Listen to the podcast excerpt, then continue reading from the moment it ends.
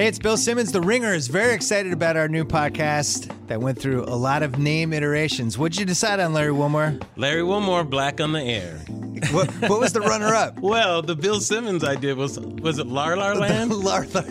was that what it was? Lar Lar Land. Lar Lar. Where With the what? you think people are going to subscribe to Lar Lar Land? That joke was that it would be the worst idea for a podcast. no, it was horrible. You don't want people thinking worst when they're No, I wanted up you to have a good one. This is a very good name. So, what's going to be on this podcast? It's going to be me kind of uh, weighing in on some of the issues of the day with my audience, and then I'll be interviewing some really cool people during the podcast. Each week it'll be somebody different. Uh, sometimes we'll like culture, sometimes politics, sometimes sports, sometimes maybe an interest of mine, sometimes television. I've worked a lot in television. Yeah. We got Norman Lear coming up, Bernie Sanders, Neil deGrasse Tyson. So lots of great guests. Awesome. Welcome to the podcasting Thanks, world, Larry Wilmore. Subscribe to Larry Wilmore's podcast wherever you get your podcasts.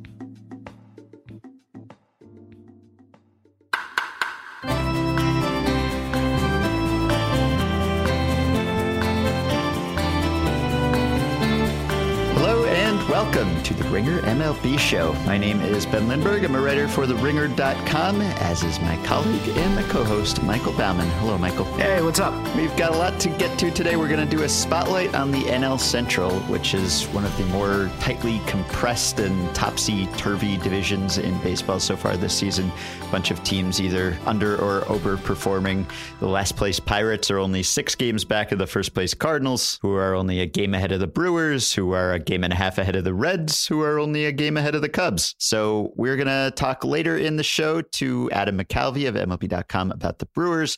We're going to talk to Zach Buchanan of the Cincinnati Enquirer about the Reds. We're going to talk to Sahadev Sharma of the Athletic Chicago about the Cubs.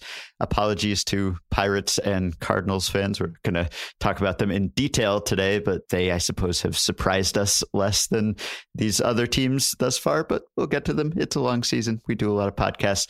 So we will start with consensus preseason best team in baseball, the Chicago Cubs, who today on May 15th are a losing baseball team. They're 18 and 19 after their loss on Sunday. I will say before we get into any doom and gloom, last year's Cubs had an even worse stretch from mid June to mid July or so. They had a stretch of 37 games where they were 16 and 21 and were outscored by 13 runs. And that was a World Series winning team that most people thought was the best team in baseball. So this can happen, but it's not an encouraging start to the season. So to talk about it and explain why things have been going wrong, we have brought in Cubs beat writer for the Athletic Chicago, Sahadev Sharma. Hey, Sahadev. Hey guys, how's it going? All right. So give us the depressing parts of the season so far. Why have the Cubs not been a winning team? And we'll answer separately whether they will be a winning team sometime soon. Sure. Well, first of all, uh, you mentioned the rough stretch before the All Star break last year. That was, Mhm. I want to say, a five and fifteen stretch, if I'm remembering correctly.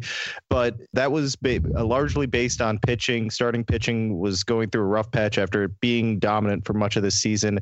And I guess the reason that was never really a concern for most people was because that had what two and a half months that that banked it banked Right. already of great baseball. So it was hard for people only the you know the regular fans that they get freaked out about everything Cubs that happens, even the slightest thing they freaked out about, of course. But Mhm. you know, you have two and a half months of greatness banked. It's hard to really freak out about a little stretch that looked like guys were just tired, and and there were good reasons for that. That played a lot of games in a lot of days. Outside of that, this season is it's just it's it's the starting pitching again. Best ERA last season, uh, starting pitching wise. I think overall they were best uh, ERA. This season, I want to say they're in the lower 20s. I, I haven't looked in the past couple days. It, the pitching's actually been a little bit better, but it, it's very few deep starts. Uh, guy like Jake Arrieta, who didn't, who had a so-so start today, but he thought his stuff was good. Joe Maddon was all about the start, really liked what he what he had to see, but uh, he's not getting ground balls. He's he's missing bats more regularly than he has uh, did last year, but he's putting a lot of balls in the outfield, which is an issue right now. The outfield defense. We uh, Right. we've talked about this defense that's just been awesome, one of the best defenses we've ever seen. And this mm-hmm. year, Jason Heyward's now hurt, but even when he was healthy, he was playing a lot of center field, which just, you know, he's average at maybe slightly above average. That's putting Ben Zobrist in right field who is not a good right fielder. Kyle Schwarber, we know struggles in left field. Maybe he's not Adam Dunn out there, but he's not, you know, maybe he'll get to average, but he's not there yet. And the numbers have Albert Almora below average, which, you know, my eyes tell me differently, but I also see some balls that he's kind of stopped short on and let someone else kind of dive for when he probably should have just run and made the catch, uh, little things like that. And Jon Jay struggles in center field. So you're talking about a lot of guys that deserve playing time, but also maybe playing out of position, maybe playing a position that they're just not as good at defensively than maybe somewhere else. Uh, it's it's a little odd. It's a it's a weird setup because I I wrote the other day that this is a team built on depth, and it's almost as if when they're healthy, the depth is almost hurting them in a way because you want to play Jon Jay, you want to play Ben Zobrist, you want to play these guys because they do have positive attributes, but they're hurting them in defensively when they play in the outfield. So it's it's a weird dynamic. Uh, those are the two biggest culprits, and of late the offense has just been really inconsistent. It looked like they turned things on about 10 days ago. And that Yankees series, I think, kind of sapped some energy. I, I, don't know what it was. It just didn't look right in the Yankees series, even though they had some nice, uh, some big hits. There just weren't, there wasn't enough consistency. And then not scoring a ton of runs in Colorado was weird. And then, and then now this uh, losing two or three to St. Louis, just not enough consistency with the bats, and the injuries are starting to pile up. Nothing major, which is probably the best sign for them. And some there's some life coming from the starting pitchers. I want to say in the first 30 games, they had two starts of seven or more innings. That's it. Last year, mm. they had 10, not as many quality starts relying too much on a bullpen that's done a brilliant job, but just isn't, you know, you, you have to rely on them so much. Eventually, you're going to see cracks and you're going to start using guys that aren't as good because uh, the good guys are being overused. So all these little things adding up. I wouldn't say it's time to panic just yet, but, you know, they're, they're things that I, I don't have clear answers for sometimes. So, eh, ordinarily, when you see a team that had the season that the Cubs had last year and coming off their their exceptional 2015, that would build up a lot of goodwill, a lot of good feeling, and confidence in the fan base that they would that they would bounce back or even if they don't that's okay you know we just got a ring we'll get them next time but on the other hand this team is so young and the core is going to be together for so long that there was this you know the I think everybody thought that the World Series last year was just the beginning so how is everybody sort of taking this? Is is this like they're going to get it together, or is it oh my god we're back to another hundred years of losing? I mean it's it's pretty mixed. There's you know it's hard to judge things just via Twitter because the people that jump in your mentions are usually the most negative. So I try not to judge it off that group of people but you know if i when i talk to friends or when i just around the ballpark stuff like that when people ask me what's wrong they seem pretty calm about it. They just want to know what's going on. They want more details and and want to understand why they're struggling. But yeah, there, there's definitely a segment of people that said, okay, well, Lackey's a year older. Arrieta, this is just a you know a continuation from last year of the struggles, and it's getting even worse. You know, Kyle Hendricks is still sitting only 86, and actually Hendricks is if he's if he's going to tick up, I'm not concerned about him at all because he's looked really good lately without mm-hmm. even his best best velocity. And we know he's not a velocity guy, but the fastball command has been there. He he looks better even if the velocity is not all the way back. I'm not worried about Jon Lester. Brett Anderson just didn't work out for them, and that's too bad because that's a guy that you kind of want to root for the way he goes about his business and all the struggles he's had. But yeah, there, there's definitely some group that's like, well, it, this was bound to happen. They went too deep, and uh, they had these little issues that we were overlooking, and now it's all adding up to disaster. But they're most, I think most people are like, okay, let's just wait and see. They're they're clear issues. I'm a little concerned concerned about this, that, and the other, but let's let's see what happens. Uh, six weeks in, you can't freak out because they haven't played well and they're still hovering around 500 and there's nobody in the division that you look at and said, well, they're going to run away if you don't start getting things together.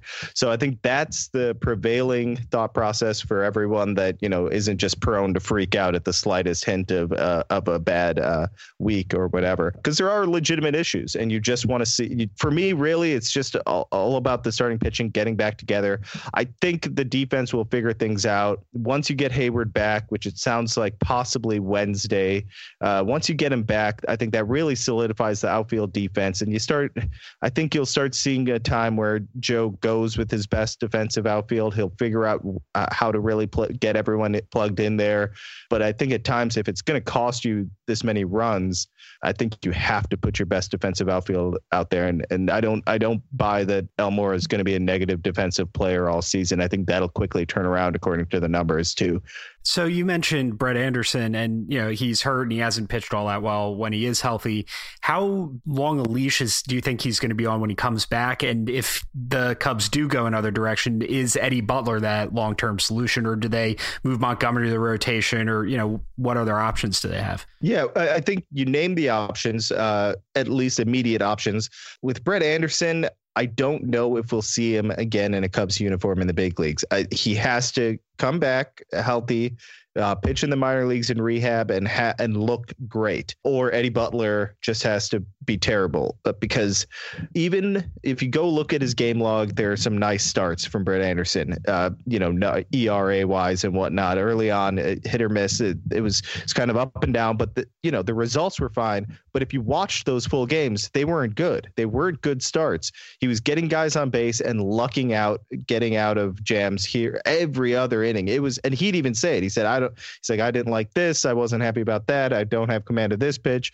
I, I got to commend my defense for helping me here. Uh, I got a lucky ground ball there." So he was he was admitting it. He wasn't where he wanted to be, and then it, it didn't get he he but it felt like a positive sign in the sense well oh it, well he's still getting out of jams he's gonna get that you know he's gonna start getting ground balls at a crazy rate this infield defense is just too good to not you know fall in love with an, a ground ball guy and then uh, two starts in a row. I want to say was one and one third, and then a third of an inning, and it was just nothing. Everything was a line drive or out of the ballpark. It was a really rough two starts, and I think he got hurt on throwing a fielding a bunt, or it was either a swinging bunt or a regular bunt, and and he got hurt throwing that, and and lasted a few more batters, and and it since then he's been on the DL. But it's I'd be surprised if he comes back in a Cubs uniform. I really would be. He has to really pitch well in the minors uh, on a rehab. Otherwise, they're going to have to find another home for him or just release him. Eddie Butler looked good. He just doesn't get a lot of swing and misses. But I, I don't know if you guys saw that start, but the stuff is really impressive. He was touching 97 pretty regularly. I think he was sitting 95, 96. So he's got a four seam, a two seam, a changeup, a breaking ball, and now he's added a cutter that he's never used at the big league level. And uh, the scouts I talked to really liked that, uh, kind of mixing it up there. I, I, don't get why he doesn't get a lot of swing and miss. A couple guys that I talked to suggested he, there's not a lot of deception.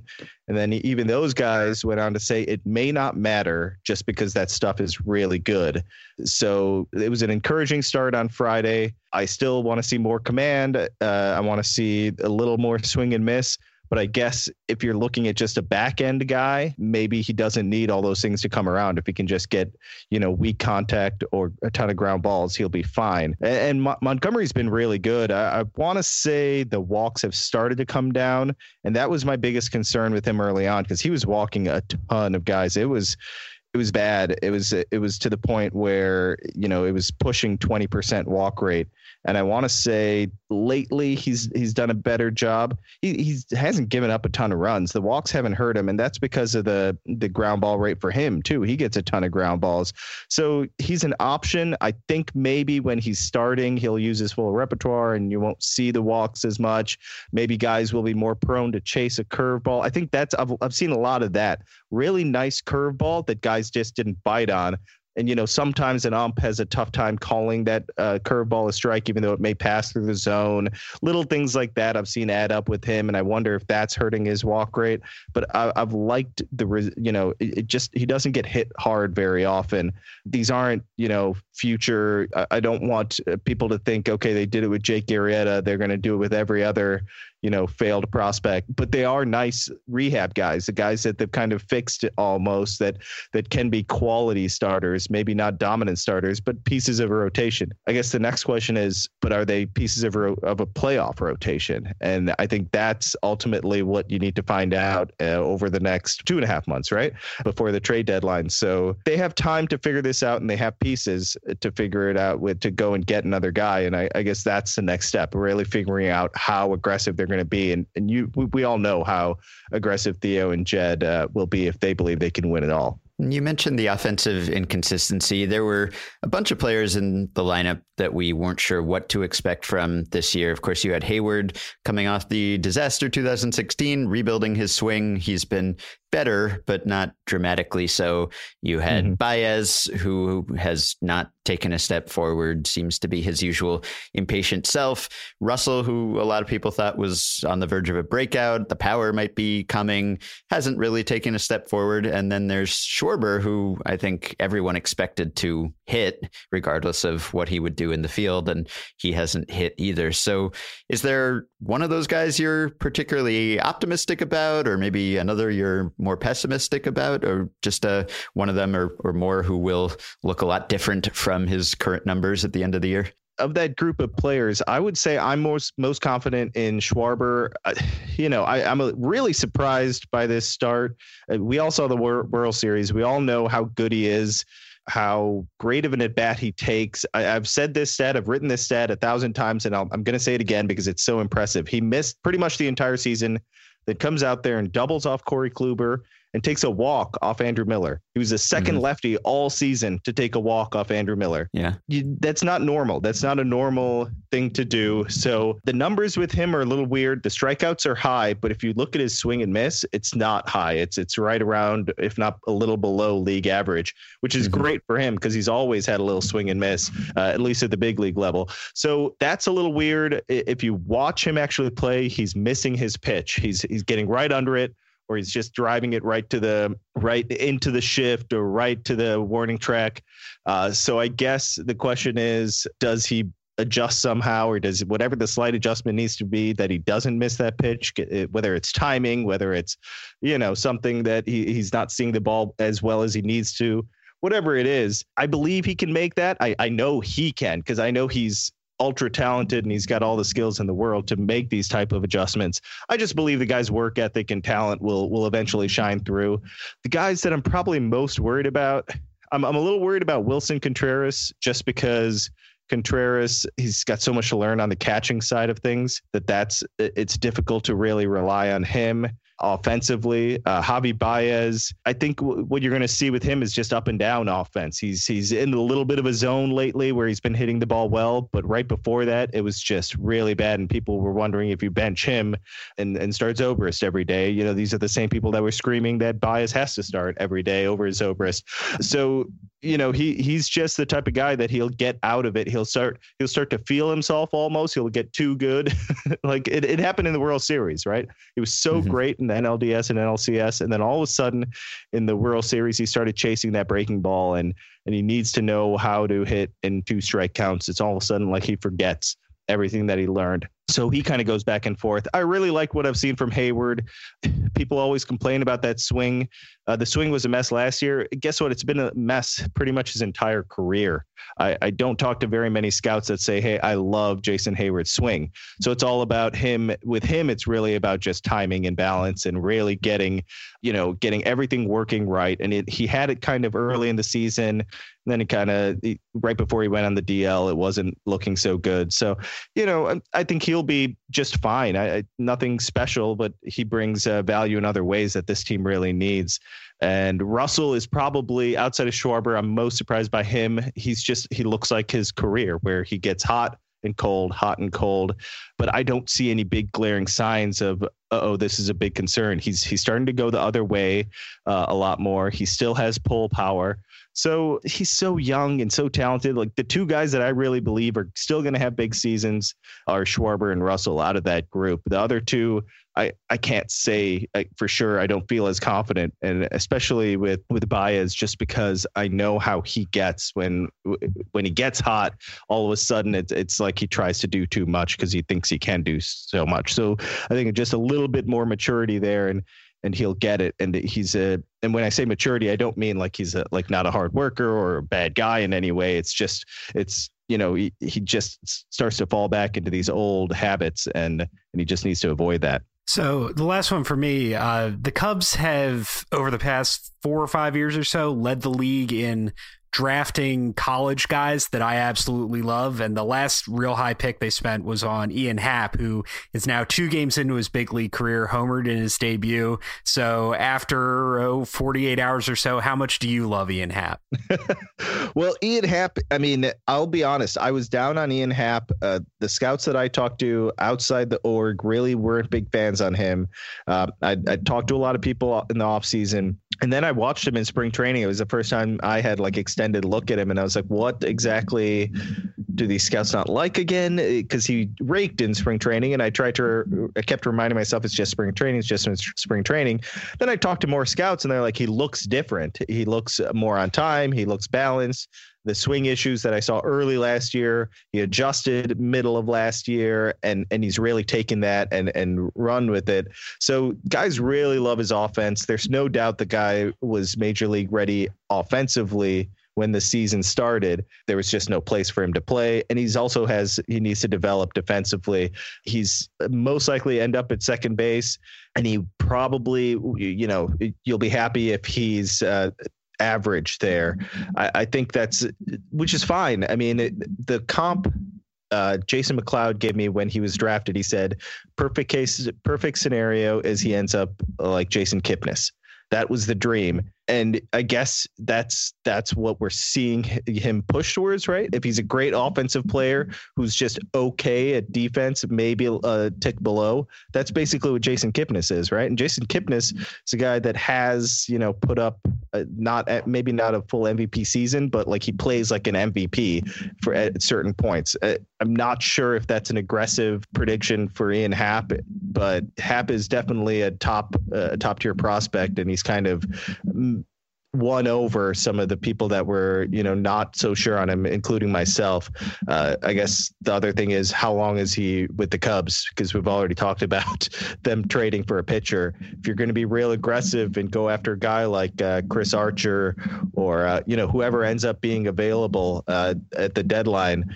It, you're going to have to probably give up someone like Ian Happ. I mean, I, I they they love Eloy Jimenez, who's been hurt. So I, I, don't think I think they'd be hard pressed to give up Jimenez, but they they may give up Happ. Maybe that's the guy that's moved at the deadline to really fix the rotation. Yeah, you talked about people on Twitter. That's one I get a lot. Is when do they move Happ for whoever Archer or whatever whatever pitcher. I'm like, you should keep him. Like he's all right. So the Cubs started the season with I think close to a 90% odds of winning the division according to Fangraphs. They are under 70% now. Wow. Is that how much your own expectation has changed, or it sounds like maybe not quite that much? I'm not there yet. I, I need maybe if they're struggling like this, uh, this point in June, maybe you know, maybe I'll start feeling a, a little more uh, worried, but I really think a hot streak's coming. All units haven't clicked at the same time, and sometimes you just have those years where they never click. I, I know that's definitely a possibility. I just there's too much talent here.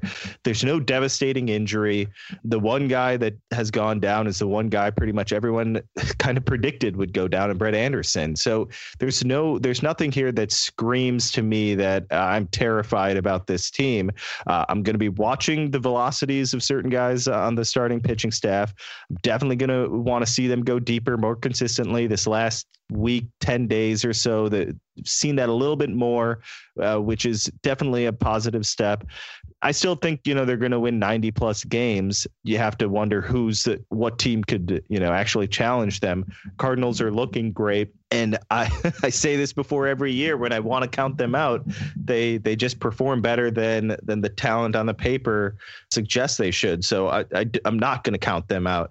So I think you know I'm I'm not gonna I'm just not gonna worry about it until until there's a reason to, and that that's uh, either a major injury to a key piece or we're deeper into the season and we're seeing the same sluggish performance. All right. Well, you can follow the forecasted Cubs resurgence at the Athletic Chicago, where Sahadev covers the Cubs. You can also find him on Twitter at Sahadev Sharma. Sahadev, thanks as always for your time. Thanks for having me, guys. All right. So we'll be right back to talk about the second place Milwaukee Brewers with MLB.com beat writer Adam McCalvy.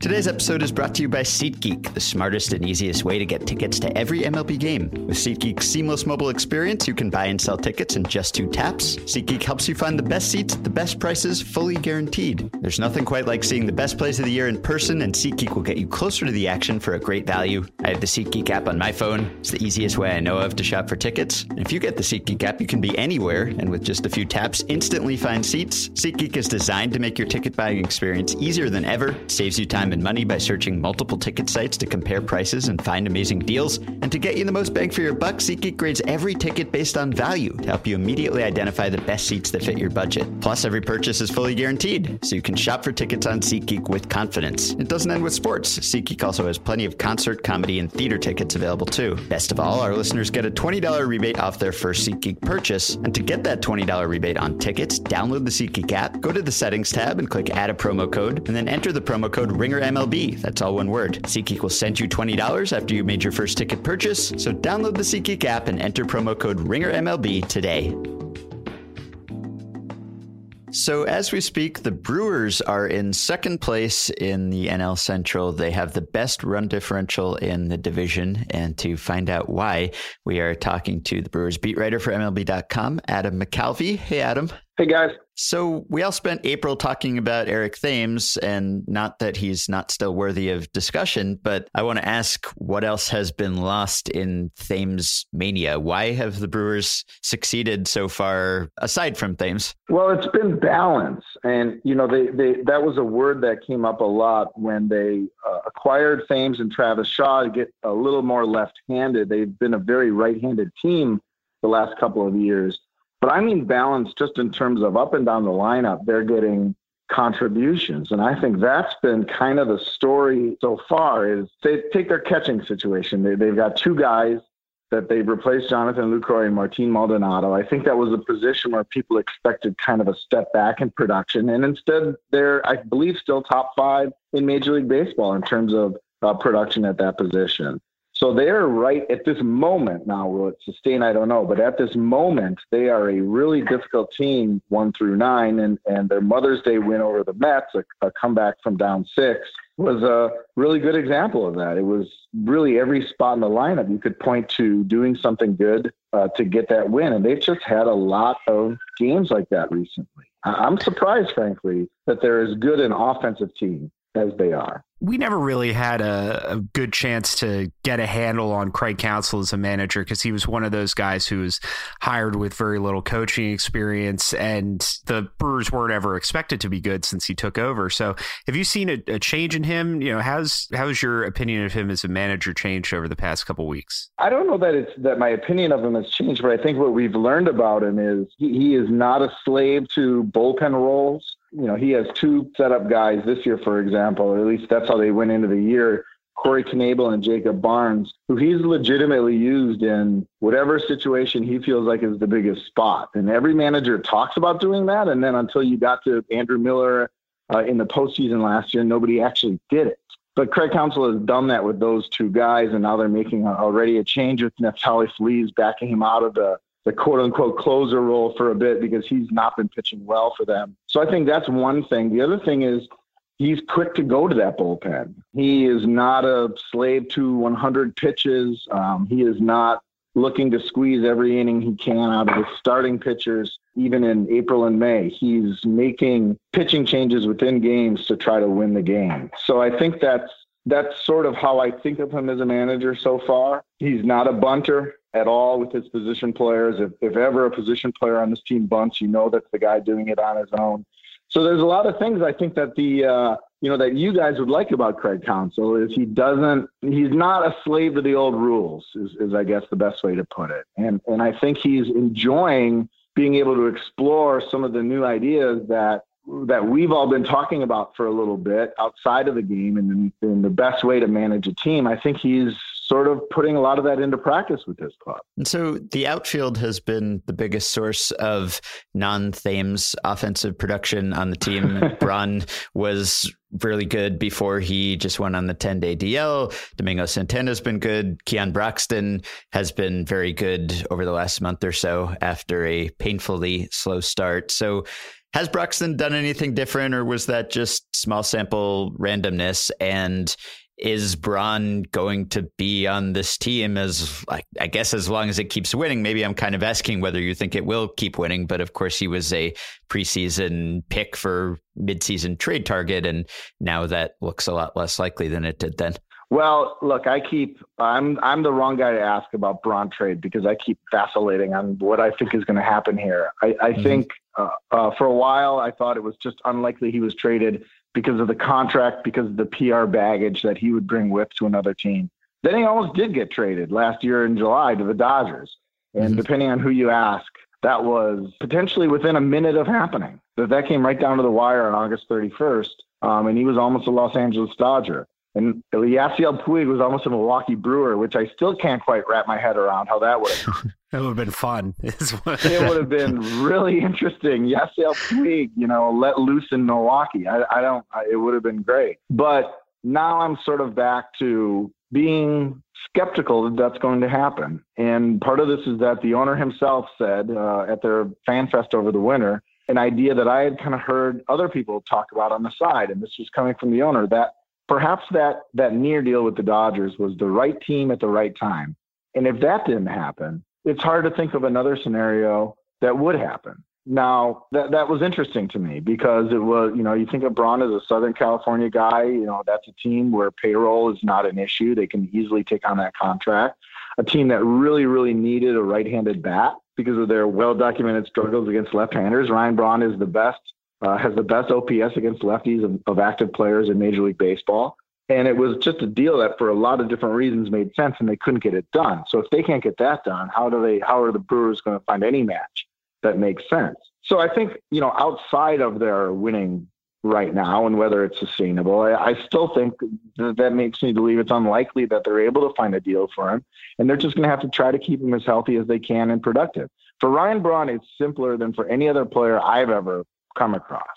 When he's healthy, he's great. It's as simple as that for me. He is not a guy who's going to make swing changes. He's not a guy who's, you know, going to grind for, for weeks and weeks. He's just a roll out of bed and hit kind of guy when he's healthy. So they need to keep him healthy. Now, Keon Broxton is sort of a different player. He's a guy, he's a, a guy who's going to make lots of adjustments. Mm-hmm. Um, last year, up and down four times, uh, any other club, you know, the Brewers were fully in rebuilding mode last year. Any other a team in any other situation um, would have moved on to the next guy. But the Brewers thought that there was an athleticism there that they were curious about and they wanted to be patient with and, and play it out. So he was up and down four times. The fourth time he comes back with this really dramatic adjustment where his hands, which had been kind of up near his shoulders, are all of a sudden down near his belt. He looks like Eric Davis when he stands in the batter's box before he begins his swing. And it worked for him. And it led to this five or so weeks in uh, August and September uh, where he was the most productive player on the team. And he was one of the most productive hitters in the National League. So I think that explains their patience with him coming into this year when he was off to a really brutally slow start. And they, they stayed with him. This year, there was no dramatic adjustment. As you said, it was a couple of little things. He moved a little, he backed off the plate a little bit to be able to better handle inside pitches. And uh, he talked about getting his lower half a little bit more in sync. He just wasn't quite on time, but he was able to work those two things out. Uh, he's become a really good right field hitter, opposite field hitter, and that's helped him a lot. It looks like a lot of his power can be to right field, and he's become a really uh, productive hitter again. He's a, a fascinating guy, and I, I, am hard pressed to find a more lopsided trade, kind of an under the radar trade, but it was um, Broxton and a pitcher, Trey Supak, who's one of the Brewers' top pitching prospects.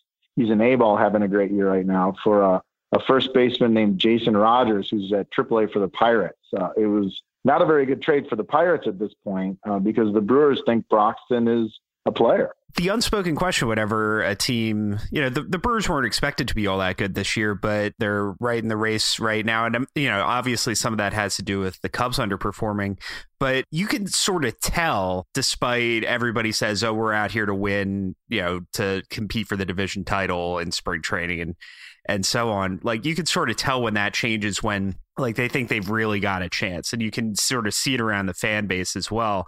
So has that mentality changed? Has there, you know, has there been a shift in morale, or is this just so early and everybody's just sort of enjoying the ride? Well, this is always really hard to tell because when a team wins, your morale is obviously great. So the morale in the clubhouse right now is great. They're four games over 500 for the first time all year, uh, and they're winning games that it looks like they should lose. Mother's Day again, they were down 7-1 after five innings to the Mets. That's that's a loss for the Brewers last year. It's just not a question. This year, it's a win, and they've had a number of games where this offense is able to just grind away against opposing pitchers in a way that a team last year that led the league in strikeouts, led the majors in strikeouts with an all-time record, was just simply unable to do. They're they're able to sort of play those types of games this year.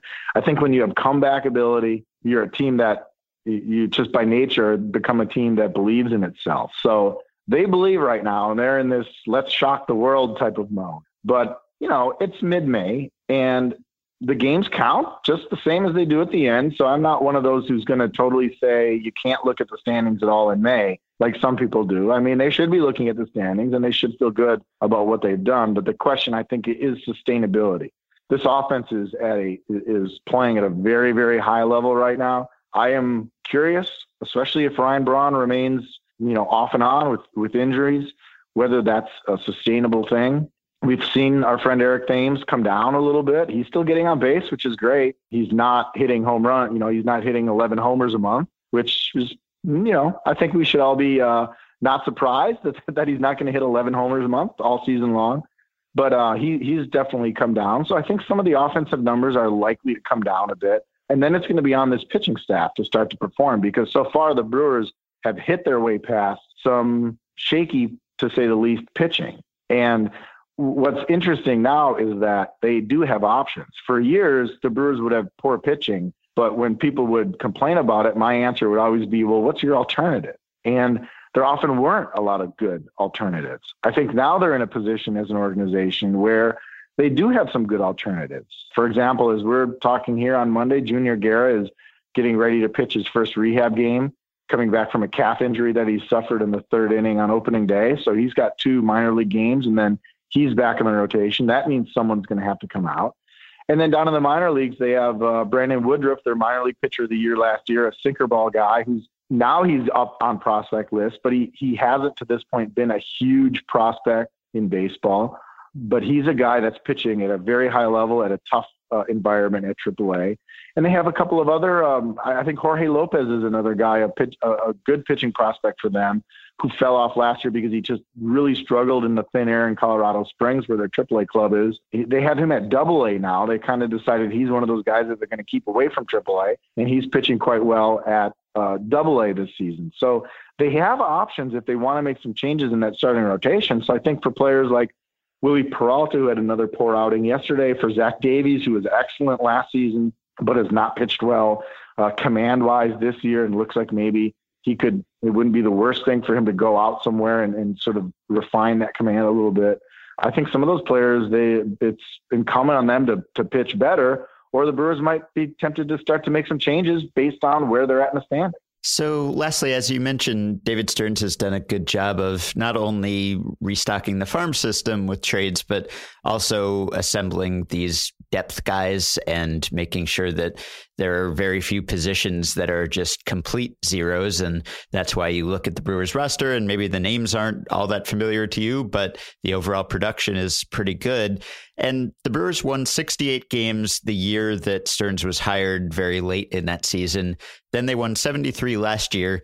Maybe they've done enough already this season regardless of whether they decline from here to ensure that they won't be worse than those win totals. So is this the nadir for the Brewers? Is this the Brewers bottoming out and not really bottoming out all that far? Because we've seen the Cubs, we've seen the Astros go through their rebuilds and have low 60 win totals or 50 win totals.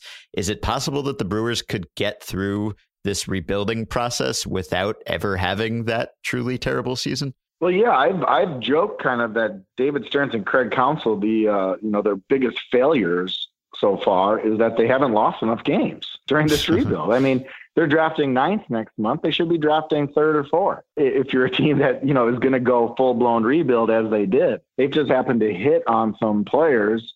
Johnny Villar, for example, you know, that was a, a David Stearns trade that was a minor deal. You throw him at shortstop. You think, wow, they're going to be bad at shortstop this year. And then Villar, eventually he moved to second base when they called up uh, their prospect Orlando Arcia. But Villar turns out to be a top 20 OPS guy. So it's they've won. I think they have won more games so far than expected uh, during this rebuild. It's making the drafting challenging as they're trying to add to that farm system. But I think what you said may be true, and I, I you know, I know a lot of the, the fans that I'm in contact with, and, and look, they see things a, a certain way. I get that, but a lot of the people watching this team every day feel like that that corner has perhaps been turned. Now, I don't think they're going to win the division this year, but is this the year that they start to sort of uh, adjust the outlook from this acquire, develop, and retain mantra that David Stearns has talked about in terms of adding talent to the organization? Do they start focus now on, on wins and losses? And and it may be the year. I asked David Stearns that question a week or two ago, and he basically said the team's going to dictate the timeline. And he's been saying that all along. They've been really hesitant to talk about five year plans, for example, like Theo did when he took over the Cubs. They've not wanted to put a timeline on this thing because now they have the flexibility to make that pivot whenever they think is the right time to make that pivot. It's going to be a hard call for David Stearns as they get into July. Do you sort of dip into that farm system now and start making trades to add players yet, or do you wait a little bit? That's going to be a really tricky, interesting call, I think, for him. And it's going to be based on what the rest of the division looks like at that time, what this team looks like at that time, and what their needs are. Um, mm-hmm. And what's interesting is right now they have this player, Hernan Perez, former Tigers prospect, came up to the big leagues at 21. Uh, really wasn't much for the first couple of years. You know, one of those nice defensive young guys that you can put in there at shortstop to finish a game and that you feel good. You know, you feel some comfort having at the end of the bench because he can play a bunch of positions. Well, now he's become like the Brewers' Ben Zobrist. And I don't think his offensive numbers necessarily will jump out at you when you look at the statistics. But when you look at the way he can play, you know, yesterday, for example, three positions in one game, he's played shortstop and center field in the same game, which is a, a pretty key skill. He can play everywhere all over the all over the diamond, and you don't notice him, which is to say that he's good at all those different positions. So he's become this super valuable piece for Craig Counsell, whether that means he's on the bench to start a game or as he's been lately, starting left field with Ryan Braun on the DL. I think it makes it tricky as David Stearns looks at where he's going to, where he's going to add if he does decide to add on this roster, at least on the offensive side. Perez always gets in the way because you think, well, this guy's not better than Hernan Perez is. And Perez plays so many different positions well that he sort of gets in your way as you're trying to add to the team, if that makes any sense. Um, so it's you know that's that's one guy to kind of keep in mind as as you look at what the Brewers might need and, and what sort of complementary, maybe a more minor trade at, at this stage of their rebuild as they kind of turn that quarter to competitiveness. I think Hernan Perez might kind of get in the way of some of that, and and I'm not very sure that they're disappointed about that. All right. Well, you can follow the rest of the Brewers season and rebuild at brewers.com, MLB.com. Adam's reporting. You can also find him on Twitter at Adam McCalvy. And thanks for joining us. All right, guys. No problem. Anytime. All right, our next guest is, in his own words, hopped up on painkillers. He is uh, on the one day DL after a, a, routine procedure, but the Reds have not caused nearly as much pain for their fans as was anticipated this That's year. That's a good setup. They, yeah, thank you very much. I had to do a little work to get there. So the Reds were expected to be, if not the worst team in baseball, probably the second worst team in baseball. And here they are, middle of May. They are a winning baseball team. So we are talking to one of the Reds writers for the Cincinnati Enquirer, Zach Buchanan. Hey, Zach. Hi, how are you guys?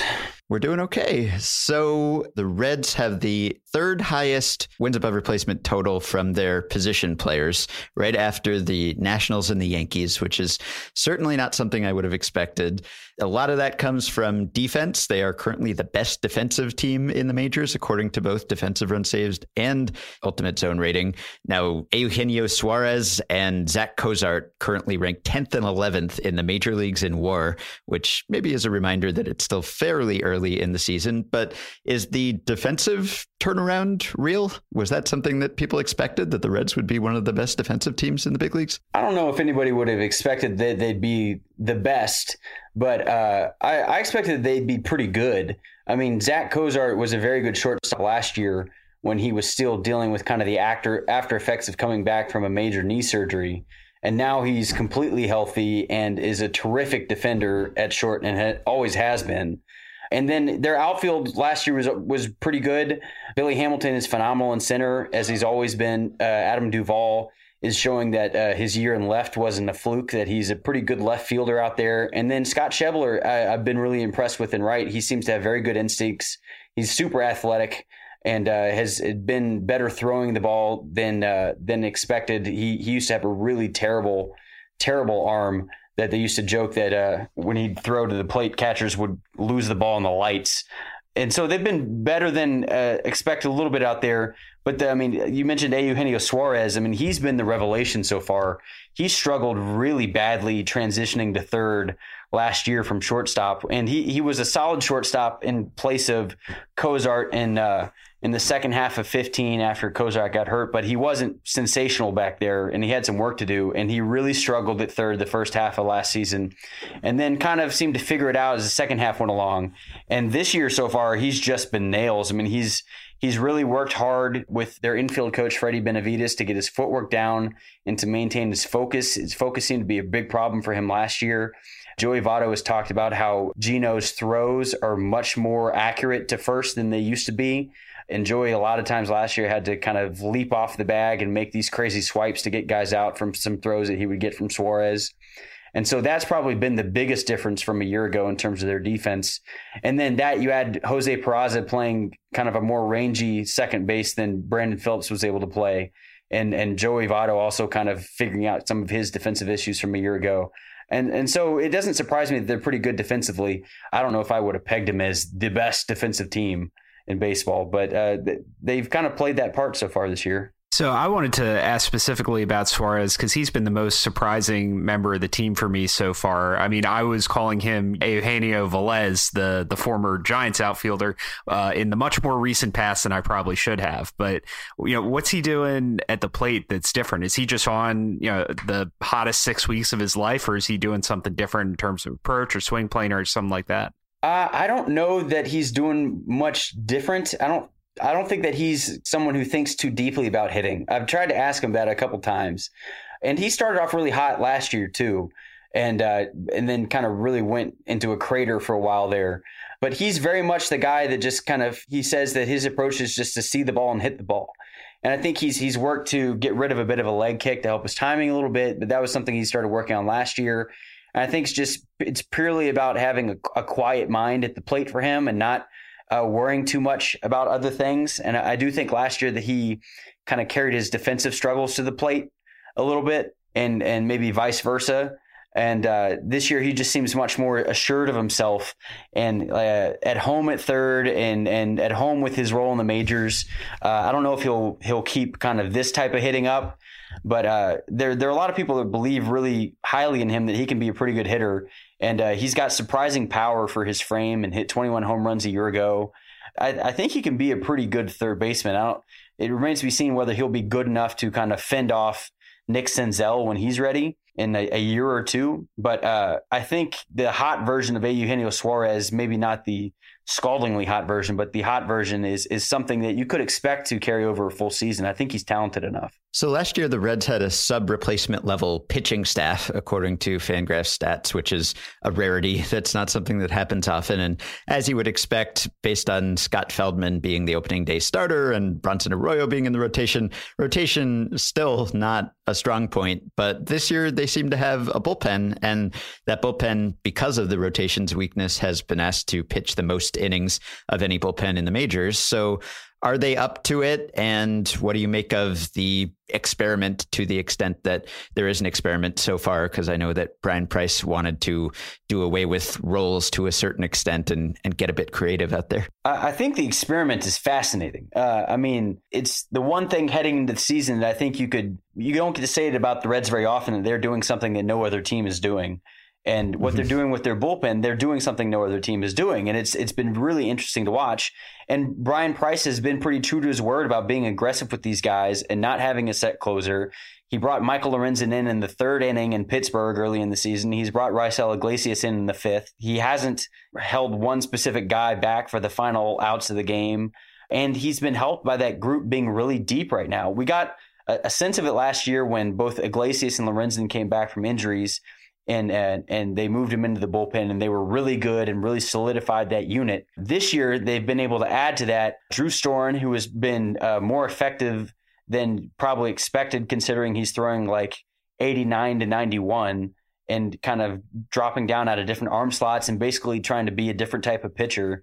And then Wandy Peralta, who's a, a left-hander they called up in September last year, who just got his head kicked in and uh, this year has kind of added a slider to his fastball changeup mix and has just been really, really good.